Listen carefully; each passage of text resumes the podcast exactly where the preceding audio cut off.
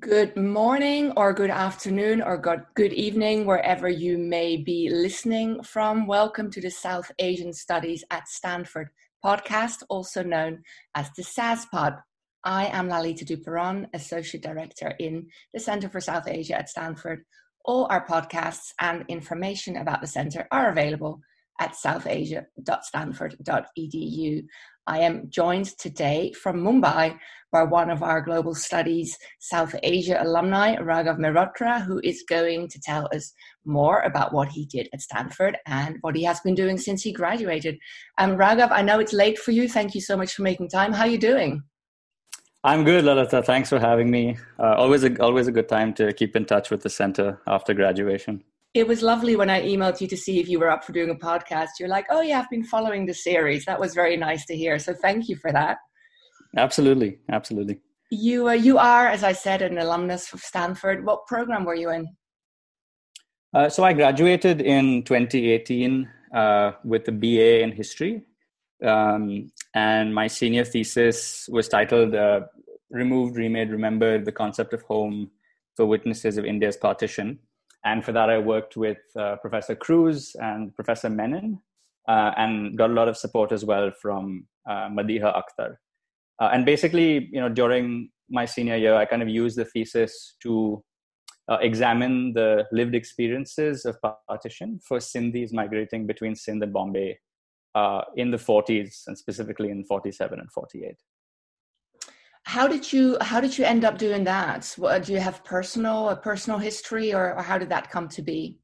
Yeah, I think like many others who kind of write on this issue, um, I do have a personal connection. So my maternal family um, is from uh, Sindh, from Karachi, uh-huh. uh, and so I kind of grew up with these stories, uh, and you know, uh, I kind of hopped on the bandwagon of people using oral histories to examine Uh, you know, these kinds of questions. So that's how I ended up here. Right. Um, speaking of oral histories, well, we of course featured Madiha Akhtar in our uh, podcast series earlier this year. Uh, all the podcasts will remain available uh, through the media tab on our website, south asia dot stanford dot e d u. Um, and then you may not have heard this yet, but uh, just last week I spoke to the South Asia curator, Ryan Perkins, about, among many other things, the nineteen forty-seven partition archive. Was mm. the archive a part of your thesis? Did it did it help?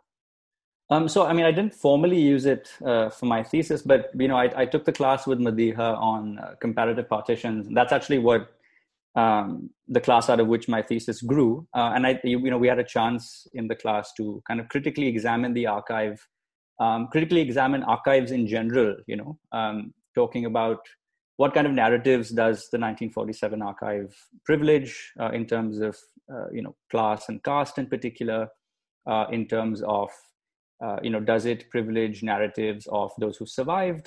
Um, and, I, you know, that kind of helped me uh, methodologically to think about uh, the limitations of using oral history as well.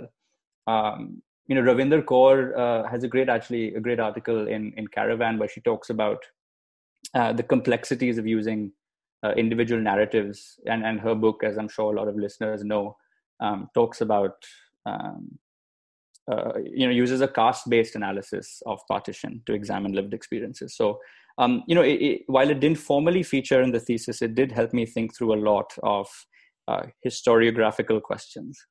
Yeah, of course.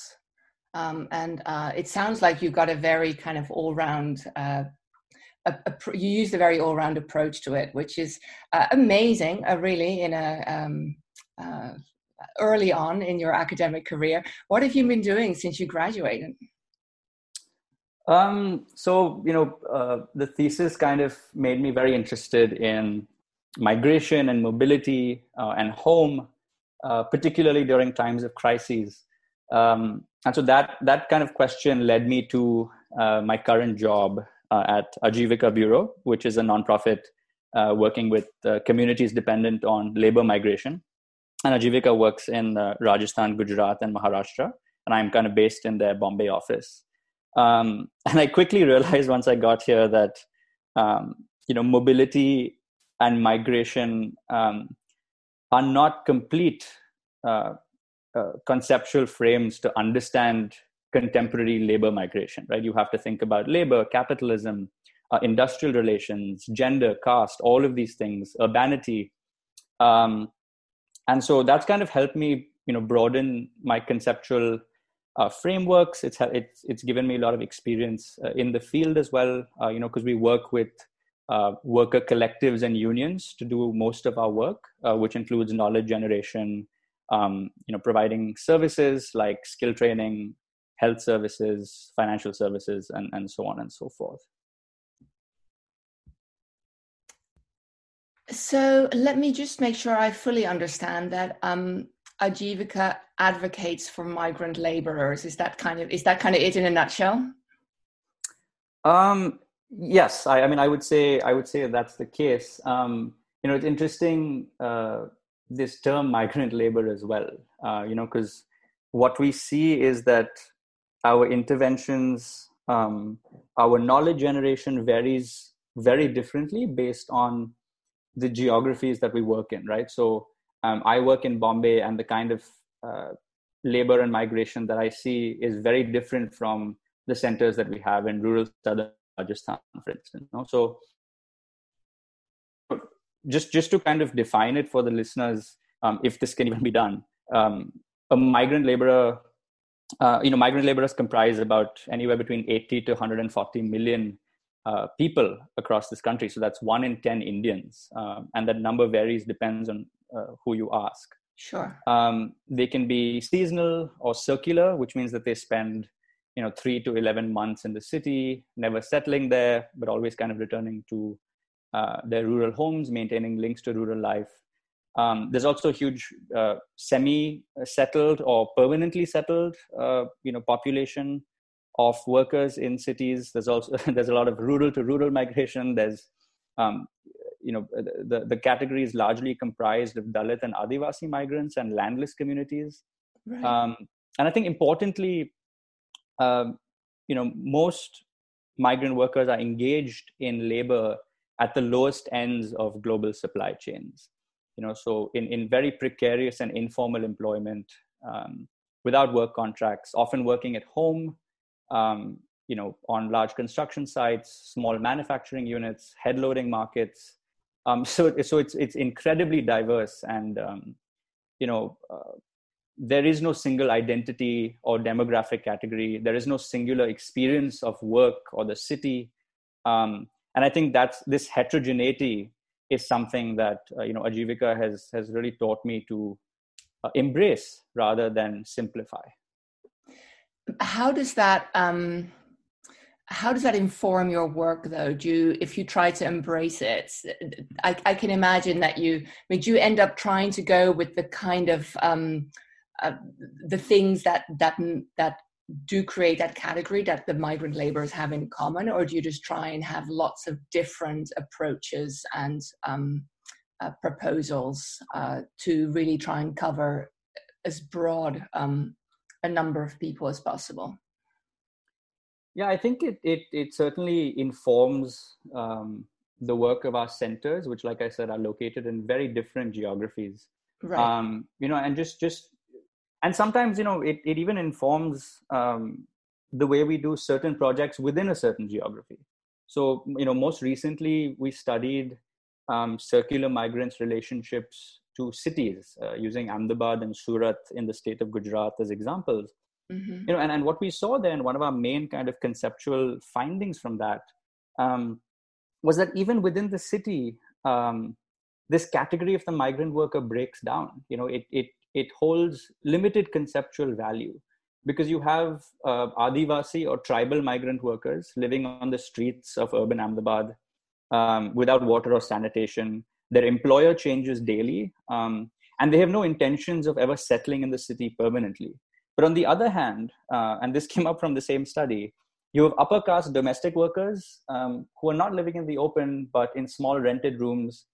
Um, you know, they have relatively more secure access to water and sanitation. They might have brought their families with them and send their children to school there. And they very much intend on settling in the city. Right? So, so how do you kind of Um, advocate for um, for both these these sets of groups using the singular conceptual frame of migrant worker. You know, it doesn't really, um, it, it might serve certain strategic purposes, but but conceptually it, it really doesn't. Um, you know, and in terms of informing our actual programmatic work, um, you know, in a place like Surat, for instance, where you have Odia migrants from the state of uh, Odisha who've been migrating there for two or three generations now.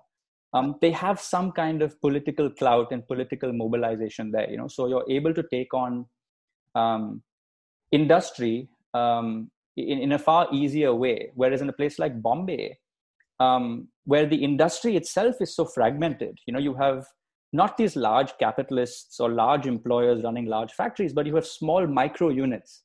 How do you organize workers who have come from three different states um, against, you know, uh, employers who have no capacity to invest in safer work sites or better wages? You know, so so um, that's kind of how, you know, we we embrace this diversity to to inform our collectivization and our and our, and our interventions as well. So um, because of the political clout that you mentioned, that varies from between groups. Um, What are the, what, so that you mentioned that made me think of this, that um, what are the legal protections? Are there legal protection for this very broadly defined or undefined category of worker? And to what extent are, are uh, the workers themselves aware of these legal protections? And do they have any, if they exist, do they have any way of um, mobilizing that?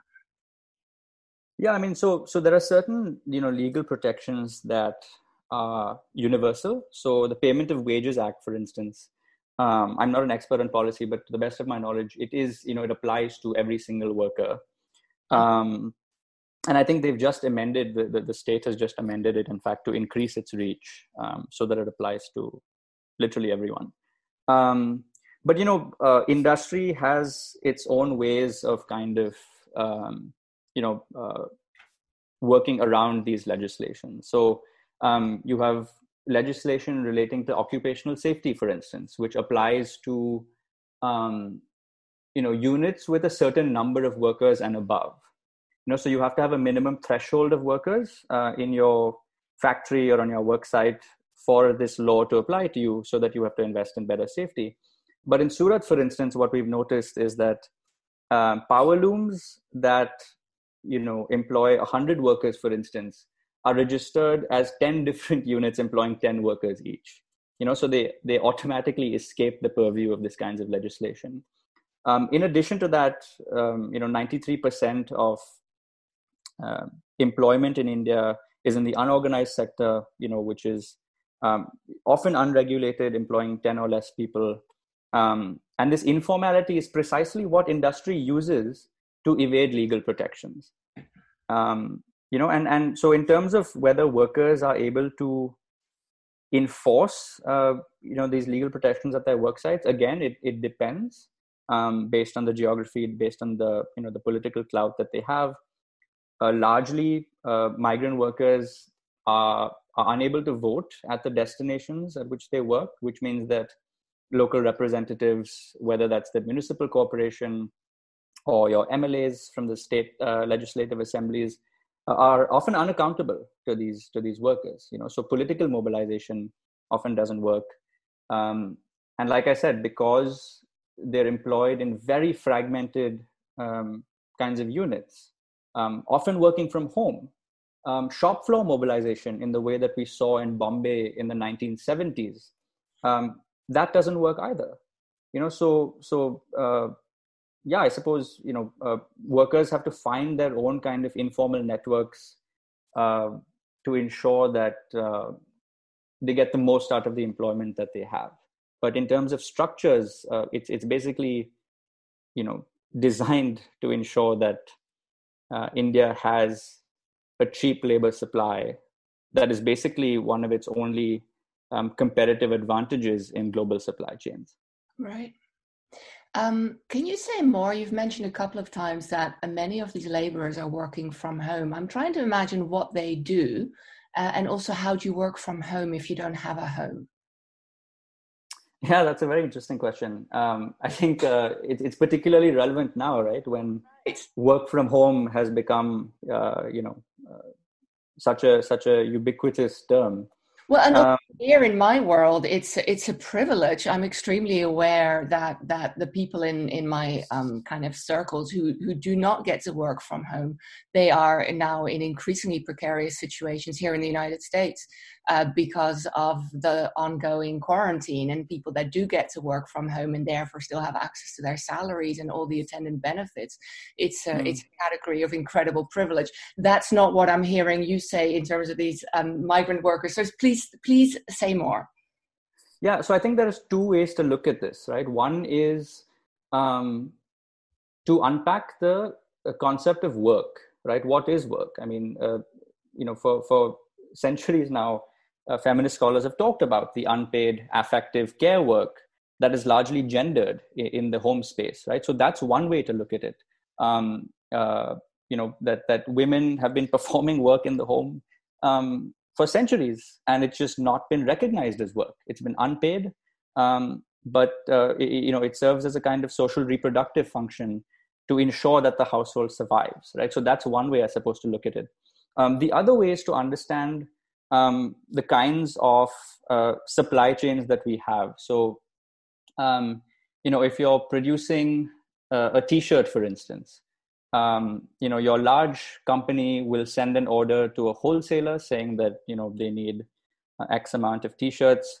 The wholesaler will send it to, you know, a contractor. The contractor will then subcontract this to um, an employer who, in the case of Bombay, where we work, literally works in a fifteen by fifteen uh, square feet factory um, where he will employ, you know, anywhere between ten and twenty workers who are working on stitching machines to get out as many T-shirts as, as fast as possible. Um, and I kind of want the listeners to imagine this, right? So so when you're stitching a T-shirt, you have loose ends of thread uh, that might uh, come out of the T-shirt. Um, those T-shirts are sent to women who work um, in their home spaces to cut the loose threads off, you know? And, and then and then they send these T-shirts back to that fifteen by fifteen space, and then it makes its way up uh, you know, along the supply chain again. So that's the kind of home-based work that I'm talking about that is often gendered, most often um, gendered. It, it involves other things such as, um, you know, uh, a lot of street-side vendors sell earrings, for instance. So the the task of uh, pinning these earrings to a cardboard, right, so that you can sell eight or ten at a time, that's also done by home-based workers in the area that we work in, which is a suburb of uh, of Bombay. Um, so these incredibly uh, labor-intensive, underpaid tasks are often relegated to the home space. And like I said, this is often why um, you know laws and collectivization, uh, laws implementation and collectivization often becomes incredibly difficult. Right, and so um, I'm just I'm just trying to. I mean, you you um, you invited us to imagine this, and so here I am visualizing this this um, process. Uh, it seems incredibly inefficient. So these T-shirts are sent how uh, to these uh, to people's homes to have these threads cut off. Like, wouldn't it make more sense to bring the, the workers in, or is this part of the kind of trying to evade regulation to have it literally outsourced in that way? Yeah, so in, in Bombay, where we work, again, um, you know, we work in, a, in an informal settlement that is, um, it's, it's a residential come industrial uh, settlement. Mm-hmm. So it's in fact the density of this settlement that helps um, the supply chain exist, you know, so you, you, you might have um, homes that are literally above these industrial units, right? So all you have to do is kind of travel a few steps and, and there you are. Right. Um, so, so, so there's been a lot of talk as well about about density in cities and, and slums serving as uh, you know hotspots for the spread of COVID. Um, but it is precisely this density that enables these supply chains to to remain alive because um, you know the, the the employer who sends these T-shirts to the home-based worker often operates on razor-thin margins. You know these margins are as low as rupees one or two. And so it makes it makes fiscal sense, uh, and in, for, in fact, the, the employer is forced to cut transport costs by relying on home-based workers within that settlement. That's the only way that um, that they can actually survive, right? Because there's been absolutely no redistribution of wealth um, along the supply chains from you know, larger um, industries and brands to these very marginal, precarious units um, that often have to, you know, pay low wages, uh, work in I- incredibly unsafe conditions uh, just to survive, you know. And I think Rana Plaza might serve as, as a good as as a good starting point for a proxy, you know, maybe people are more familiar with uh, with what happened there. And so where do these T-shirts end up? I mean, am I wearing one of these T-shirts? Uh, it's it's it's very likely uh, that that uh, you and I and all our listeners are, are interacting with products right now that that have been manufactured uh, along these supply chains. You know, so large brands, um, you know, use these supply chains again to cut costs, to evade legal responsibility, because these are also transnational supply chains. Then, right? So how do you actually make your way up and and and point to this brand or this factory and say, hey, you know, this is actually where uh, the T-shirt ended up. Oftentimes the logos on these products are not uh, applied until up the supply chain, you know, so so employers in these marginal units, workers here might not even know where the T-shirts are going. Right. Um, but there's been an incredible amount of research that, that's been done um, to suggest that, you know, Western brands are incredibly complicit, increasingly Indian brands as well. And not just for garments, you know, I think garments often get, uh, you know, a lot of attention. Things like automobile parts, things like, um, the stationery that we use, um, you know, oftentimes ends up in, in places like this. Hospital waste segregation happens here. So, um, so yeah, I mean, it, it's a bit depressing to think that, uh, you know, everything we're surrounded by, um, you know, oftentimes uh, ends up here. But but I suppose that means that uh, that we're all complicit, and this is this is a systemic kind of issue. Right, and I mean, I'm I'm sitting here thinking, you know. How? Well, you don't have to answer this. I'm just telling you what I'm thinking. You know, how can one live an ethical life within this capitalist structure? I mean, that's that's a big question, but it's uh, it's frustrating almost to, you know, think of all the small things we do to um, make gestures towards ethical living, uh, mm. and then uh, and then there's everything that we're possibly not even aware of, or we choose to not be aware of, because ultimately we would like to have that T-shirt. Yeah, and I think, you know, this this also uh, points to a very uh, interesting phenomenon that's happening uh, in India.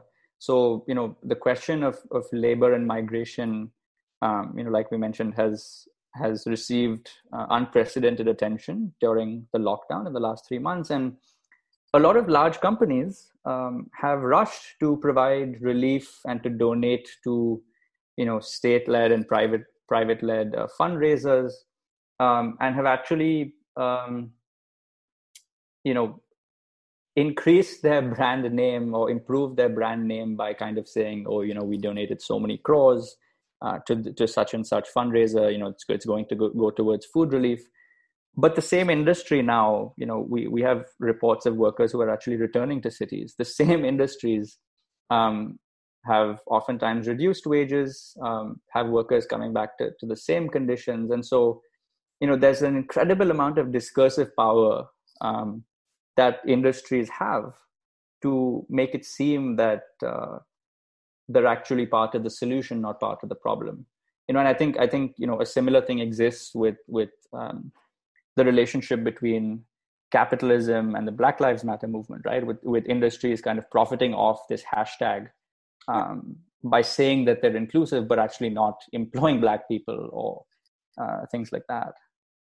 Yeah, I'm wearing a Pride T-shirt, and now, A, of course, I'm sitting there wondering where this T-shirt was made. But speaking of the the corporatization of an of an activist movement, I think mm.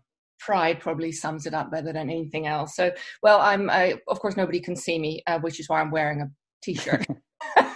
Uh, but it seems to be appropriate to what we're talking about. Um, Raghav, you mentioned COVID. Of course, the migrant labour is is uh, in India have have been getting uh, global attention, it feels, or maybe those are the news um, items I read. But it feels like there's been a lot of focus uh, on India because of the severity of the lockdown and, of course, the sheer numbers, and then the way the whole migration of people back to their homes um, or their original homes Uh, was handled. How is that? I mean, it must have really affected um, Ajivka's work and maybe also your morale. Yeah, so I think, you know, we were kind of um, suddenly thrown into um, relief work. which is something that none of us had been trained for, um, you know, logistically, structurally, and like you said, emotionally. Yeah. Um, so, you know, a lot of our centers kind of, uh, you know, posted personal mobile phone numbers on, on social media. Uh, Ajivika, you know, curated an emergency S O S list with uh, numbers of organizations across the city, across the country. Uh, Ajivika's Mumbai center was first on that list. So my phone number was actually uh, ringing constantly um, during basically all of April and May. And what we ended up doing was um, partnering with local uh, food uh, kirana stores, so so kind of ra- food ration stores uh, in the area that we work in, um, to ensure that workers that that were known to us at least could could go there and, and pick up food kits for free. Uh, and we kind of ran our fundraiser to to subsidize that. Um, you know, in addition to that, um, all of our centers were involved in a lot of advocacy as well. Um, so in Bombay, for instance, uh, we we were part of a consortium called Mumbai Response, um, which, you know, identified a number of issues, not just with food relief, but also with public health. Um, you know, ensuring the safe, uh, or at least pushing the government towards uh, safe repatriation of uh, migrant workers on trains. Um, you know, it, it, with with such efforts uh, in emergency times, it's hard to actually tell how much uh, individual efforts at advocacy actually helped. Mm-hmm. Um, you know, and, and the state was uh, the state response was incredibly limited and and too late, right. um, both with the repatriation and with the distribution of free food. Um, so it's, you know, at these times, informal, organically developed uh, networks of, of nonprofits um, were at the forefront. But I, but I will also say that, you know, uh, a lot of um, coping mechanisms uh, across cities were developed by migrants themselves. You know, so I think uh, it's important to recognize that, um, uh, you know, this this narrative of of the N G O stepping in or, or the state stepping in Uh, might actually might actually eclipse the role that workers themselves played uh, in um, surviving the lockdown. You know, so for for for instance, in our area, uh, a lot of these marginal employers got together um, to set up a community kitchen, for instance. You know, to ensure that workers wouldn't go hungry. The local mosque as well uh, uh, provided uh, food relief um, during that time. A number of workers we spoke to, a number of employers we spoke to, actually. Uh, incurred debt so that they could pay for their workers to travel home as well. So, you know, uh, while, you know, I think the question pointed towards what Ajivika's role was, um, you know, in the in the relief efforts and during this time, um, I think a lot of work was done um, by workers themselves, you know, including at times through uh, demonstrations and, and, and protests uh, on the streets in front of their employers, which were often brutally suppressed, of course. Um, but, but, you know, we, we see these acts of agency, um, by workers themselves, um, which are, which are really important, I think, too. Yeah, no, thank you. Thank you so much for bringing that in, because I think they're, they're both in the, um, the nomenclature of the quote unquote migrant labor, which you've already unpacked and, uh, and kind of, um, nuanced for us. Uh, there's also this kind of image of, Um, of a, a certain amount, I, I I don't want to call it helplessness, because that makes it sound even more patronizing, but something patronizing like that, mm. uh, like this kind of monolithic uh, group that um, needs to be taken care of. And uh, it's clearly much more complex than that. And there's also a lot more agency. So thank you for bringing that in. Is it is it getting, dare I say it, better now? Um, I think it's just, it's still a bit uncertain. Yeah. Um, you know, uh, a colleague of mine actually went back into the field today, um, and he said that, uh, you know, a lot of workers have not returned yet. Most workers have not returned um, because I think, you know, the cases in India are still rising, particularly uh, actually in the cities that we work in, which are Ahmedabad, Surat, and uh, and and Bombay. Right. Uh, but also that, you know, uh, the employers who employ such workers, at least in our area, um, like I said, are marginal, have one or two rupee Um, margins, and so they've actually been affected pretty heavily. Uh, so you know, e- even if workers are to come back, um, they they they might not have um, you know regular employment, uh, and so they run the risk of of you know uh, not having wages, not having uh, food again. So so a lot of workers are actually taking their time uh, to to return. So it, it, it's it's a bit uncertain, and I think it'll depend on both the uh, situation with the virus as well as with the opening up of the economy. And once that happens, whether people at the lowest ends of the supply chains are actually able to recover as well. Right. Yeah, I mean, I think there's um, where we here in the U S are in a similar kind of uh, pattern of of waiting, like we're not sure. the yeah, yeah. Continues, right? Um, it sounds like you do a really incredible, what I may call grassroots activism. Was this always your plan? I, I know that many Stanford alumni and current students and faculty and staff uh, at Stanford are involved and deeply committed to social justice work and activism. Um, but tell us a little bit about how you moved from reading history at Stanford to doing what you do now. Um, so I think it was, it was um, you know, I, I was actually in, originally supposed to be at Ajivika just for a year um, on a fellowship. Okay. Uh, and I was, I was actually supposed to come back to, to Stanford for a, for, for a master's degree. Um, I ended up, I ended up dropping that um, and remaining at Ajivika. But I think the, the pivotal kind of, uh, the, the central question that I was interested in was, uh, you know, um, how, how does mobility kind of, uh, how, how do mobility and home kind of relate, and, and what's the relationship between migration, home, and belonging and citizenship? Um, and that's what, what drew me to Ajivika initially. Um, but I quickly realized that, um, you know, migration alone, you know, can't serve as a complete conceptual lens to understand mobility. So that's where I started reading a lot more about labor. Um, and I think the nature of the work at Ajivika is such that, um, you know, even if you're a researcher, you're, you're always in the field and kind of always using that knowledge um, to, uh, to do any kind of advocacy, right? So so the, the study that we most recently did, we're hoping to take that to the municipal corporations. Um, and I think it's just it's just the nature, uh, it, it's just the nature of the organization and, and being in the field all the time, you know, um, it's impossible to kind of use it just as a, a source of data and then leave.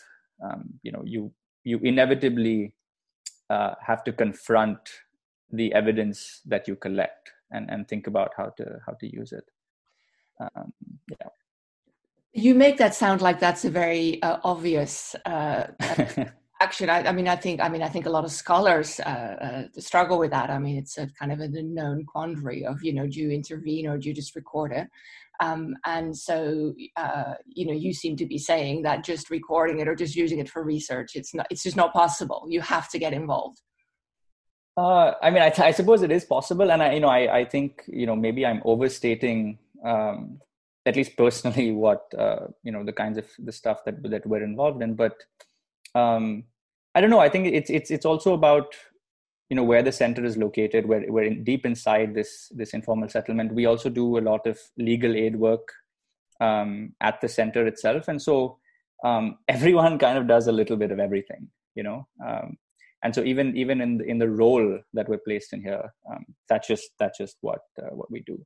So I suppose I'm not purely um, uh, here as a researcher, you know, and I think that that's kind of what, what makes it helpful to to move beyond knowledge generation to to advocacy and and to praxis. Has have your plans to come back to Stanford um, been shelved permanently, or are, do you, or do, you, do you think we might still be in your future? So I actually withdrew from the master's program, um, you know, because uh, they needed an answer as well. So. Um, but no, I think, you know, uh, the, the post-lockdown period poses some uh, very interesting research questions, um, you know, and, and offers uh, unique opportunities to to uh, engage with a, a number of stakeholders, you know, whether that's industry or or the state. Um, and so I think, you know, uh, yeah, I mean, I think the plan is to kind of, you know, remain here and continue doing this work, seeing how, how the work changes and what kind of new challenges it poses. Um, and we, we'll see. I think uh, for now, just one day at a time, trying to uh, trying to survive the lockdown, trying to exercise to, you know, uh, get some kind of um, a change in my routine and, and yeah, So we'll see. We'll see what happens. In short, I suppose. That's that's fair. Um, I I um, I'm inspired. I want to come and visit and uh, see uh, some of the work that you do. But uh, as you say, it is very much a one day at a time kind of situation, and making long distance travel plans is not quite uh, on the horizon quite yet. Uh, thank you so much for joining us today. I learned so much. Um, and um, I'm very grateful to you for making time in your evening to feature on the S A S Pod South Asia podcast. No, thank you so much uh, for having me. Like I said, it's always a, a good thing to kind of keep in touch with the center. So thank you. And, and do stay in touch. And everybody listening, please get in touch with us. We are the Center for South Asia at Stanford, south asia dot stanford dot e d u. Uh, we're on social, all social media, Instagram, Twitter, and Facebook. You can also just um, hit us up through the website if you have any questions or concerns. Uh, just get in touch with us. We love to hear from you. And um, I will see you all again soon.